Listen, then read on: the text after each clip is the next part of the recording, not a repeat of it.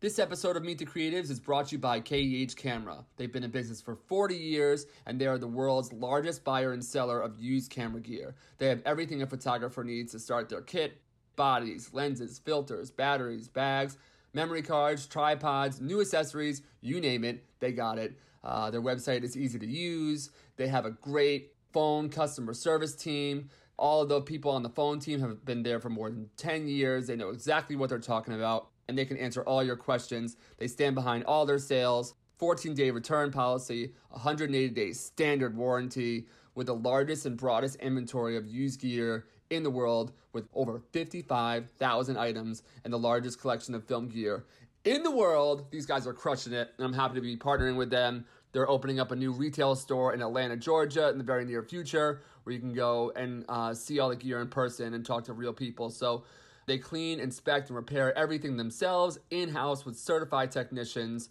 and they make sure they get it right every time. KEH has got your back, and it's a great way to start your creative journey. So go to KEH.com, uh, and it's going to be a great season with KEH as a partner. Let's start the show.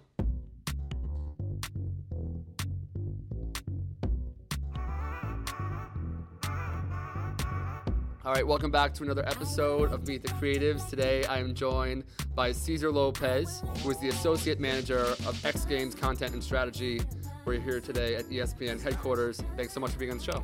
Thanks, Rob. Appreciate it. Thanks for having me. Tell me about how you got here. Uh, I, you were at ESPN before. You worked at NBC for a while. Now you're back at ESPN, uh, leading you know social strategy and content strategy. So, uh, how did you get here? And uh, we'll go from there. My career path is it's unorthodox. Um, I have a marine biology degree from Stockton University. Nice. Um, from Stockton, I moved to Miami, and um, I was basically an intern level marine mammal trainer um, at Miami Aquarium. And basically, my buddy um, Adam reached out to me and was like, "Hey, um, do you want to be a runner for the NFL draft?" And uh, I was living in Miami, just fresh out of college, needed as much money as possible. Miami's expensive, so I was like, yeah, let me take a, a vacation, a week's vacation, and um, let me see what I can do. So I took a week vacation for Miami Seaquarium, worked the NFL draft, and I loved it. Getting coffees and taking out garbages and um, just to be in that TV setting. It was something I was always interested in, but in my head in college, I just thought it was so hard to get into that industry um, that I just went with the marine bio route because I also love marine biology. What specifically about marine biology was it like? like I mean, I was I always loved sharks. Yeah. Was obsessed with sharks growing up, like birthdays, shark books, like aquariums growing up, and it was just um, something about sharks that I just loved. Marine biology just always intrigued me. Scuba diving, um, just I was first certified scuba diving. Jacques Cousteau, or, right? Yeah, Jacques Cousteau. Um, I was first certified in scuba diving at 13. Like that's how like obsessed I was with it. It's so crazy. Um, just remember my parents driving me to Toms River, New Jersey. I, Mhm. I grew up in Jackson, New Jersey. yeah. Um, to I think it was called Discover Scuba. Just 13 years old, just you know doing the scuba course in the pool and the, the writing course, and then just obsessed with it. Mm-hmm. Um, and then, yeah, to go back to the NFL draft, um, I did that. I think it was 2008 was the first NFL draft I worked, and from there on, I just like I'm, I'm kind of hooked. Right. Um, so I did the NFL draft again the, the following year, And you were still a PA at that time. I was not even a PA. I was just a runner, just Wow. taking out garbages and, Right. and getting coffees for people, getting food orders, and setting up craft services. They call it, which is basically you lay out a table of just snacks and food and bananas and oranges and just like for all the talent, for all the workers that are actually you Yeah. know um, doing their jobs. Um, that's where the interest to get into the TV industry sparked for me. I grew up skateboarding, snowboarding, um, so action sports was always my big interest. So I just remember just networking and just reaching out to the X Games people um, and seeing if they had any runner opportunities for X Games and so on. I just networked with the same people that um, produced NFL Draft, and they put me in touch with people from X Games. And then it was Summer X Games 2009, and basically the rest is history you worked on several different things, including the Dew Tour, the Olympics. Uh, you were freelancing and, and all, all that kind of journey. So, kind of walk me through that. What was it like at your time working on the Olympics and the Dew Tour, uh, and then kind of coming back to work at ESPN full time? After my my freelance gigs uh, ended in 2010, um, I remember applying for ESPN, um, and I got actually got the job as a staff member at ESPN during uh, an X Games Aspen event while I was freelancing. So That's then cool. in, I think it was February 22nd of 2010, um, I started my first day as uh, at ESPN as a staff member. Um, and then in 2014, um, from 2010 to 2014, I worked on different sports like NFL Draft, um, I worked Little League World Series and mainly X Games.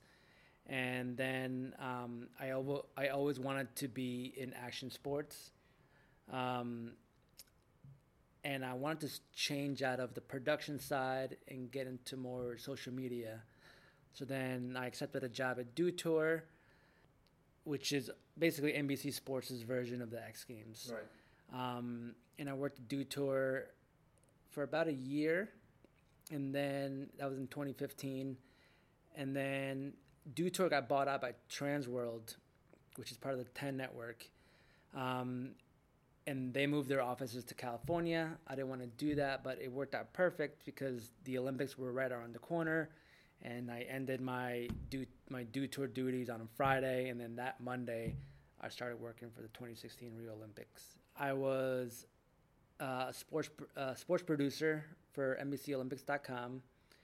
Um, I wrote about everything that had to do with sailing, canoe kayak, and rowing, which basically entailed doing research, writing bios for all the sailors and canoe kayak um, and rowing athletes, listing out all their bios on the NBCOlympics.com, um, and just writing articles on everything for all those sports, yeah. leading up to the Olympics, during the Olympics, and some post Olympics.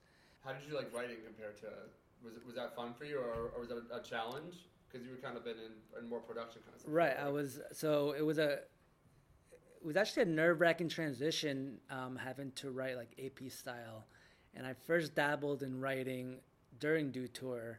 Um, I actually reached out to, I guess, the person who I worked with, um, and I was like, I want to write a couple articles for DewTour.com.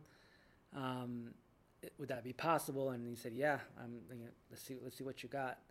So with his help, you know, he helped me, you know, uh, copy edit it and uh, pumped out a couple articles, and that was kind of basically my my proof to the NBCOlympics.com team that like I can write. Right. Um, it was the the hardest thing was being able to like you know pump out articles at a fast pace. Right.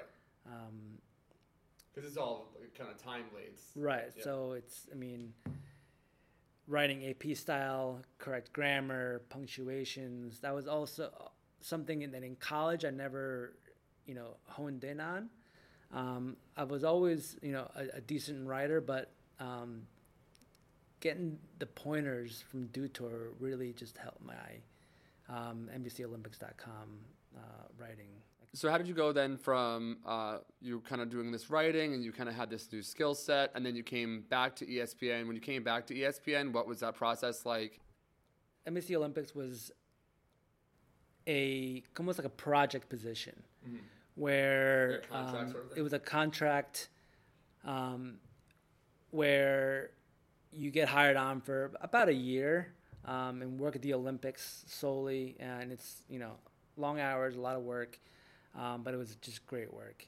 And after Olympics is over, um, I basically needed another job, and um, my fiance Monica, towards the end of my Olympics, uh, you know, stint. Tenure. Yeah, um, I think it was August. I think it, beginning of August of 2016.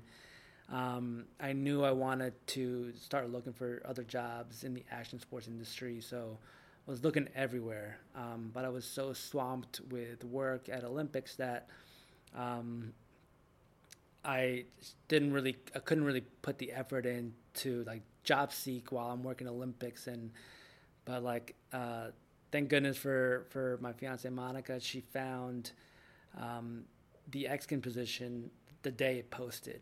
Wow. And I had met um, my current boss now, Jason Crutch, um, freelancing in 2015 X Games or 2014. Um, and I, I had a sit down with him, um, talking social media and everything. And sure enough, I went in for the interview. Um, shortly, I think shortly after I ended uh, the Rio Olympics, uh, and think I got the job in October of 2016. I know a lot of people want to work here, especially if you're a sports fan. ESPN is the mecca. Um, and I was reading in the waiting center here all the statistics about how big this company is, the impact. The I think it's 2,000 public-facing analysts, reporters, and I couldn't believe the stats downstairs. So for people that are looking to get a job here and maybe they haven't worked in the ESPN ecosystem before, uh, could you maybe speak to some of the things that you're looking for, and then we can after that kind of hop into some more technical stuff.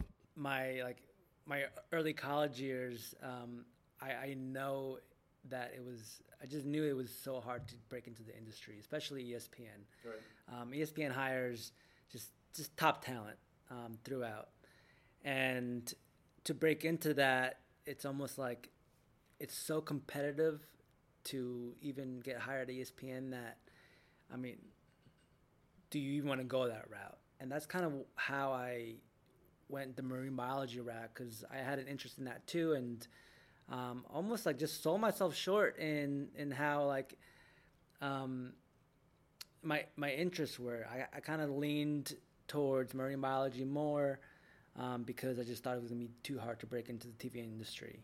Right. Now, with that said, speaking for myself, it was it was kind of just luck my buddy who I mentioned before, Adam, um, his mom worked with uh, Chris Berman's assistant, and Chris Berman's a legend at ESPN. Yeah, absolutely. And I grew um, up watching him. He was on my video games. He was on ESPN. Yeah, so that's uh, with my buddy's mom.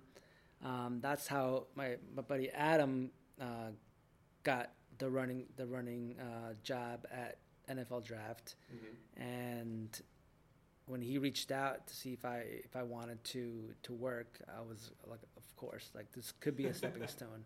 Not Yeah. thinking it it would be. Mhm. Um, so for me, I, I lucked out. But then there's always ways to reach out, just get your foot in the door, Mhm. become a runner. I started in operations. So just getting in on the ground, getting in kind of. You can always reach, yeah, you could always reach out, get names of operations producers just to be a runner. Mhm. Um, how I started, getting coffee, garbages, setting up tables, and, and all that. sure. Um, and then just networking. And for me, it was always just about having just a positive attitude, even if it's taking out garbages or taking, you know, driving someone somewhere or getting caught for somebody, just having a smile on your face. Um, I think for me, just being positive around the workplace just went went far, and going out of your way to make sure everybody's comfortable. Um, I think went a long way, and it ultimately got me more runner gigs. And I think when a, a regular PA position opened up, um, those people that hired me, like, were on my team to get these to get the staff job, and that's basically how I broke into the industry. So there's two awesome things you touched on there that I want to kind of speak to. Um, number one is kind of about that that limiting kind of thing. You, think to yourself like, oh, like marine biology might be a safer bet, but really in your heart of hearts you have that thing. And it's not to say that like you didn't want to do that, but you had a north star, and then we're like, well, like kind of selling yourself short, if you will. And not that there's anything wrong with being a marine bi- yeah. yeah. Not that there's anything wrong with being a marine biologist. I actually too am like randomly obsessed with it. I think because my family grew up uh, right next to like Woods Hole, uh, which is oh, yeah. like which is like huge for that kind of stuff. So I love like otters and like I went to Seattle and everyone else was at the bar and I was at like the Seattle Aquarium. So love all that stuff. But talking about having that North Star and selling yourself short, which is huge. And I listened to this. Um, actually Steve Harvey from Family Feud yeah. and everything else uh, had this great bit about this analogy talking about how gnats if they were inside a jar they would only go to like the top of the jar like as far as they could go and then if they unscrewed the top of the jar they would still only only go as high as they can go and he was saying that like you need to in life you need to like take the lid off of your jar because it's like you make we make our own ceilings and we say like this is how high we can go. Perfect analogy, kind of. Yeah, and but he said it like real cool too, like to Steve. You gotta take yeah, the yeah. lid off your jaw. and I was like going around telling everyone that. Um, for people that have not yet taken the lid off of their jar, you seem like you're out, out of the jar in this analogy. Um, how did you kind of step into your own when you were kind of taking on sort of like a leadership position? when did it click and and how much of it was self-constructed and how much of it is just kind of like paying your dues i knew i want i wanted almost out of the television production realm which i never really thought i would i would i, I always was super intrigued with television production and then um, I, I, started getting burnt out uh, from tv production mm-hmm. um, and I was always intrigued in the social media aspect. Social media at that time was 2010 was was blowing up, mm-hmm. um, and I tried to look for those types of, of, of, jobs, and I start. I just knew with my four years at ESPN and, and my resume that like I had I finally had like a good credentials to almost be picky of where I where I worked. Right. And I grew up skateboarding. I grew up snowboarding. I, I know action sports. Um, I worked X Games, and I, I, I knew a lot about the, about the athletes. So I knew that my next move, no matter what, was going to be in action sports, and I wasn't going to sell myself short. And um, when this Dew Tour position um, came about, um, I knew that it was like perfect. It was like, you know, what I wanted to do. Unfortunately, you know, Transworld bottom out. They moved, but I continued with sports that I, I, I mean, I've always loved Olympics. Like, like who doesn't love Olympics? Right. Um, and the Rio Olympics was just an easy transition because it was in the same office. Um, it was you know ex- excelling my you know my writing craft and and being able to be a good uh, copywriter in social media is it goes a long way. Mm-hmm. And so I think people really underestimate the the value of great copy. Right. Yeah. So in when I was in production, um, I was still a production. I was I think my last title was content associate, and you're still trying to prove yourself. But the moment I went to social media and took control of analytics and took control of like how to post and when to post and all the intricacies behind it, um, my confidence built up. Uh, my writing improved. And then working at Rio Olympics, NBCOlympics.com, writing every day, just my copywriting skills just excelled through the roof. And I was finally just super confident to take on whatever else position came my way. And X Games Social came about and I just knew that like like this is what like I loved and like I'm probably never leaving.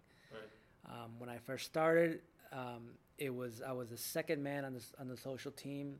Uh, it was me and someone else. The other person um, had control of most of the platforms. I did a lot more of the YouTube and an analytics side, um, and I helped out where I could. Um, and, and then once that person left, um, I had basically control and and say in all the content strategy for all of our X Games social platforms, which I guess I mean looking at it now is is is a big deal. Right. Um, having and having that control and, and knowing that you know whatever we put out on our X Games social platforms um, is ultimately our X Games content strategy, our team, um, what our team sees and what our team agrees on. Because right. right. now our team is, is, myself, who I, I grew up on Action Sports, um, Brian Tunney, who is a former X Games uh, athlete and just knows everyone in the X Games industry, uh, in the in the especially in the BMX industry, but he's super knowledgeable on on skateboarding and BMX. Um, then we have uh, Melissa Larson, who's super endemic in the snowboard industry. She lives in Jackson Hole, um, knows a lot of the athletes. So, um, and then we have Jason Crutch, who is my boss, who oversees all of us, who's been at X Games for over 10 years. Um, he's a director of content strategy. And then Tim Reed, our VP, who um, has been at X Games since day one um, and just as intelligent as they get. Right. Um, when it comes to um, content and uh, I mean, actually everything, marketing and, and all initiatives. Um, and like our core team is so passionate that it shows in our content and it Absolutely. shows in our in our platforms. You were talking about social media. Uh, I think that's one thing that you and I definitely have in common. I think that like the way you guys put out content is exciting, it's explosive. I hope that on my on my best day that I kind of have like that same thing. What are your favorite platforms to work on? Where is the underpriced attention? And what are kind of the the parts of social media, be it Facebook, Instagram, that you guys find the most exciting, and then how do you then push those boundaries when something new, like I would imagine, like when Facebook Live came along, that was probably like huge. Working on social platforms is is ever changing. Um, each platform, you just never know when the algorithm is going to change, or when even the platform itself is going to change and almost make users change their strategy. Mm-hmm. Um, I'll start with Instagram. Um, when I first, you know, joined Instagram, it was you know square pictures only. Then Instagram introduced video, and then it moved to landscape, and then four by five like vertical photos. Mm-hmm. Um, and IGTV, and, and now it's it's Instagram stories. Um, and it's Instagram TV, IGTV, and it's still changing. Um, my my favorite platform is is Instagram. Um, so, you know, we like to concentrate on a little bit of everything, give our consumers um, different content on different platforms. We want them to come to our platforms and have a different experience in each one, not just. Yes Absolutely. put out the same piece of content on all different platforms. Why is that important? I mean, I, I know why, but I feel like a lot of people think yeah, that, like they it, just want to share it on all platforms, and that's I personally believe that's a bad strategy. But why do you think that that's a bad strategy? It's to put it in to put it in the most easy way is we want to give um, you know our followers a reason to follow each separate platform. Vertical video I almost don't publish anything on Instagram that is not vertical. Right. My thought process and our strategy is when you're flipping through Instagram, everybody like cruises through Instagram, like post after post. Like nobody spends that much time on Instagram. Um, everybody's in a rush. Everybody's you know right. has things to do, and they stop at the most you know pertinent post that they see or, or friends that they like or and if, if, if someone does follow X Games and we post a piece of vertical video or a vertical photo, if that piece of content stays on their screen for that millisecond more than Right. a piece of horizontal video, Right. Like um, that's almost enough time for them to be like, oh wait, like what was that post about? yeah. And in in our mindset, it increases engagement. Mhm. If I if X Games were to post horizontal video um, constantly, to me, it's it decreases the user experience, and it also it's it's a lot easier to blow by that post Right. while you're scrolling um, because it's less screen retail and it's, it's easier to scroll by. Yeah, for sure. Um, that's basically Instagram. We Yeah. we vertical video, vertical photos. Uh, we like to do more.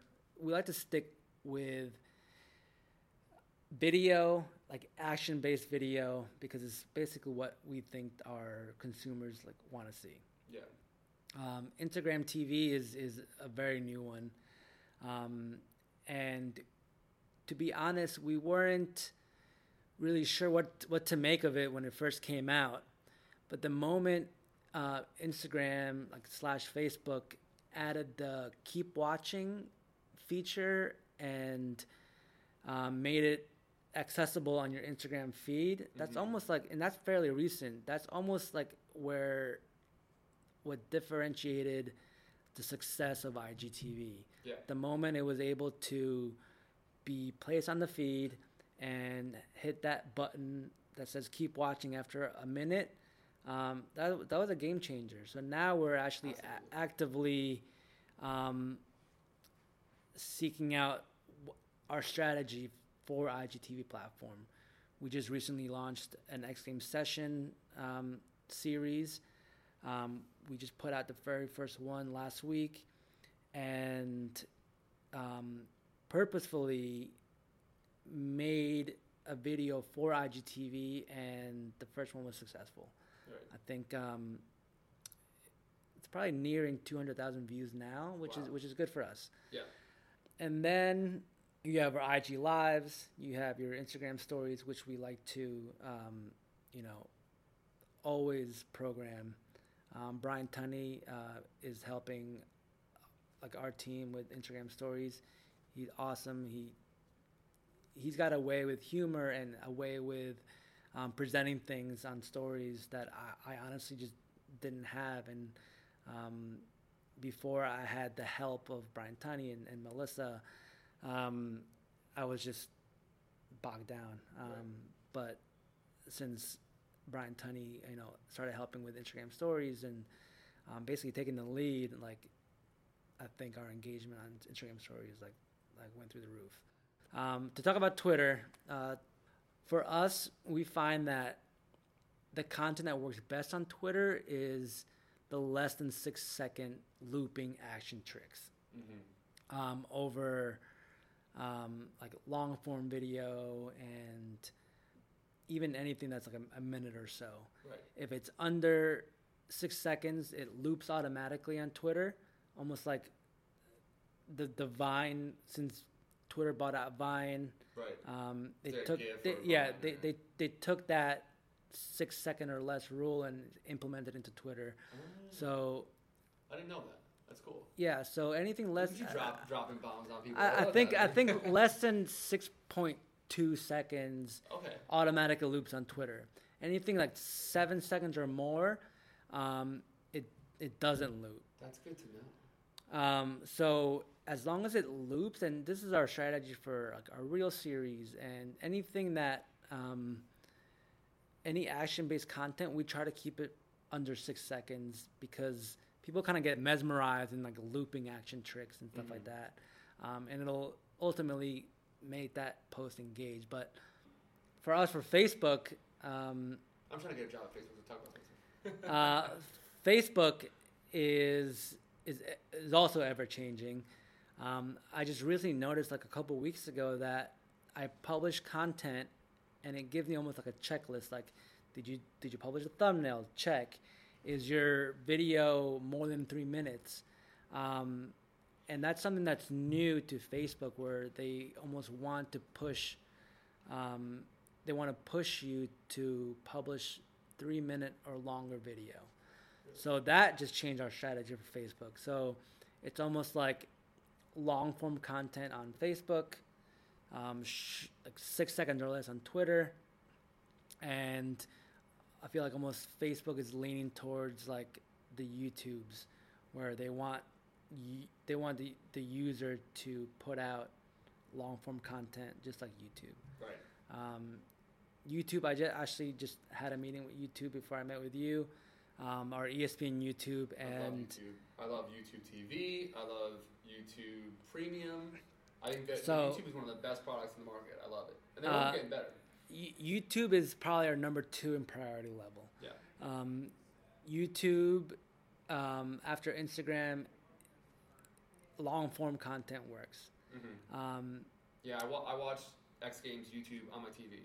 yeah, so perfect example. Um, the best thing about X Games is that it's owned by ESPN. ESPN created X Games in 95, and every single piece of content that comes out of X Games, we have the liberty to do whatever we want with it. Right. Um, Which a lot of sports don't have. A lot of people don't know. Like baseball does not have. Correct. So for our ESPN YouTube, they have limitations to what they can publish on their YouTube because they have MLB rights, NBA rights, NFL rights, um, Right. and it's it's So in a way, you kind of have the best gig here because you have the the native, you know, Right, our- our- native to ESPN. exactly. So we have the liberty to do pretty much almost whatever we want with our with our content. That's cool. We can put out as soon as if we X Games Aspen 2019 just ended. Um, as soon as uh, like men's snowboard big air ends, um, you know, we have you know after a little waiting period, we have the ability to put that full broadcast on our YouTube right. um, which is something that you people want to revisit and watch if they couldn't watch X Games uh, like live on television. hmm Um, you have the opportunity to watch our full broadcast on our YouTube with no licensing restrictions or anything like that. Yeah, for sure. Um, And if you have YouTube t- YouTube Premium, you don't even have to watch commercials. You just watch it straight through. Right. Like, like one after the other. well, one of our strategies is is after a a broadcast ends live on TV, um, everything gets processed through Bristol through our ESPN headquarters, and we actually like cut out the commercials um, ourselves. So anybody, even if you have YouTube, even if you don't have YouTube TV, you'll be seeing our content commercial free. You know, as I mentioned before, I I kind of came up. I I am the Tony Hawk's pro skater generation. Like you said, that like Chad Muska is going to be here tomorrow. I lost my mind on that. I've always like loved the X Games, but I've been kind of like a cat, kind of casually in and out of it over the years. Um, but I always love it, and I always love hearing about people's stories. And I think you guys do a fantastic job of creating these narratives and really making people, um, you know, giving their background or showing like old footage. Like it's been super fun to watch like Jagger Eaton kind of come up from like being like a little kid and now he's getting a little bigger and he's kind of like a household name. But how do you guys go about creating stories that can make the average viewer who may not watch X Games all the time? How do you make them care? That's a great question, and it's actually a super a super active topic in discussions with X Games, and I wish I could take credit for this, but ultimately, it's it's Tim Reed, our our VP, sees the value in in telling those stories of particular athletes. Um, for example, when you think X Games, a lot of people think Tony Hawk, Travis Pastrana, and Burnquist. Bob Burnquist, and Keep going. to the uncom, you know, to the to the moms out there or the dads that don't follow action sports, they hear the names like Shaun White and and Tony Hawk and and like as the household action sports names, and we are actively trying to um, build these athlete profiles of the up and comers. Mm-hmm. You, you mentioned Jagger Eaton.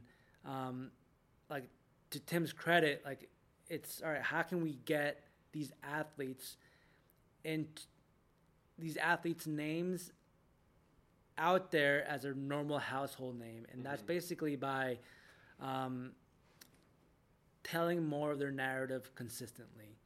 Um, not just keeping keep telling their story like the whole entire year round. Not just if it's a summer athlete, not just stopping at the, at summer, but also telling some of their stories like in, in on on the winter side or like Right. whether it's archive footage or throwback post or anything like that, and keep trickling out the bigger names um, to make them household names. And that's something that we're actually actively looking at now and actively, you know, strategizing about on how to build the names even further that aren't necessarily like household names right now. Yeah. Like, how can we get, you know, the name, like, for instance, Nyjah Huston, more of a household name? Get it the, stick. the Leticia Bufonis, like, Right. uh, more of a household name, and even the the the lesser known athletes that like some people might not know who Jagger Eaton is. Um, how to build those names, and what we're doing now is um, we have a series called Being, which is telling more of an in-depth story of these athletes, but not just stopping at you know not just making it seasonal. Not so these being series are, are trickling out, um, and they're pertaining to summer athletes or d- around their summer event. Keeping it top of mind. But how can we, you know, in the summertime, how can we get the Mark McMorris name out there also? And it's something that we're, you know, we're currently working on, and um, we're actively seeking to strategize on how to get more of our action sport athletes' names out there as, like, you know, as your Michael Jordans or, or Right. whatnot. Uh, make them more like Tony Hawk.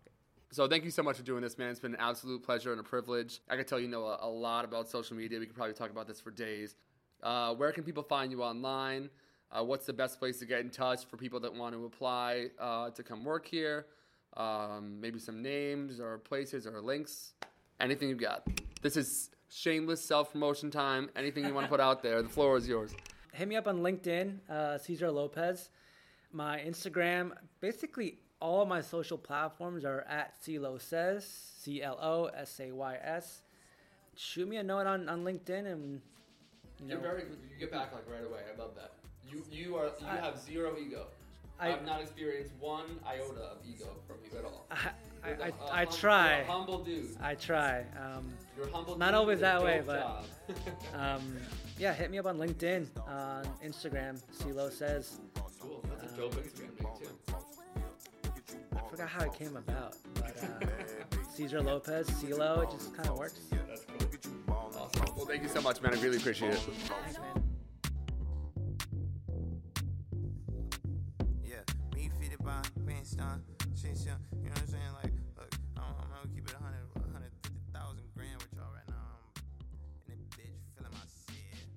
Thanks so much for listening. If you enjoy this podcast, make sure you rate, review, and subscribe on iTunes. Make sure you're following along. Meet the Creatives NY on Instagram. And uh, thank you so much again to our great, awesome, epic sponsor, KEH Camera. Thanks for making it happen. Go check out KEH.com. And I'll see you guys next time on Meet the Creatives.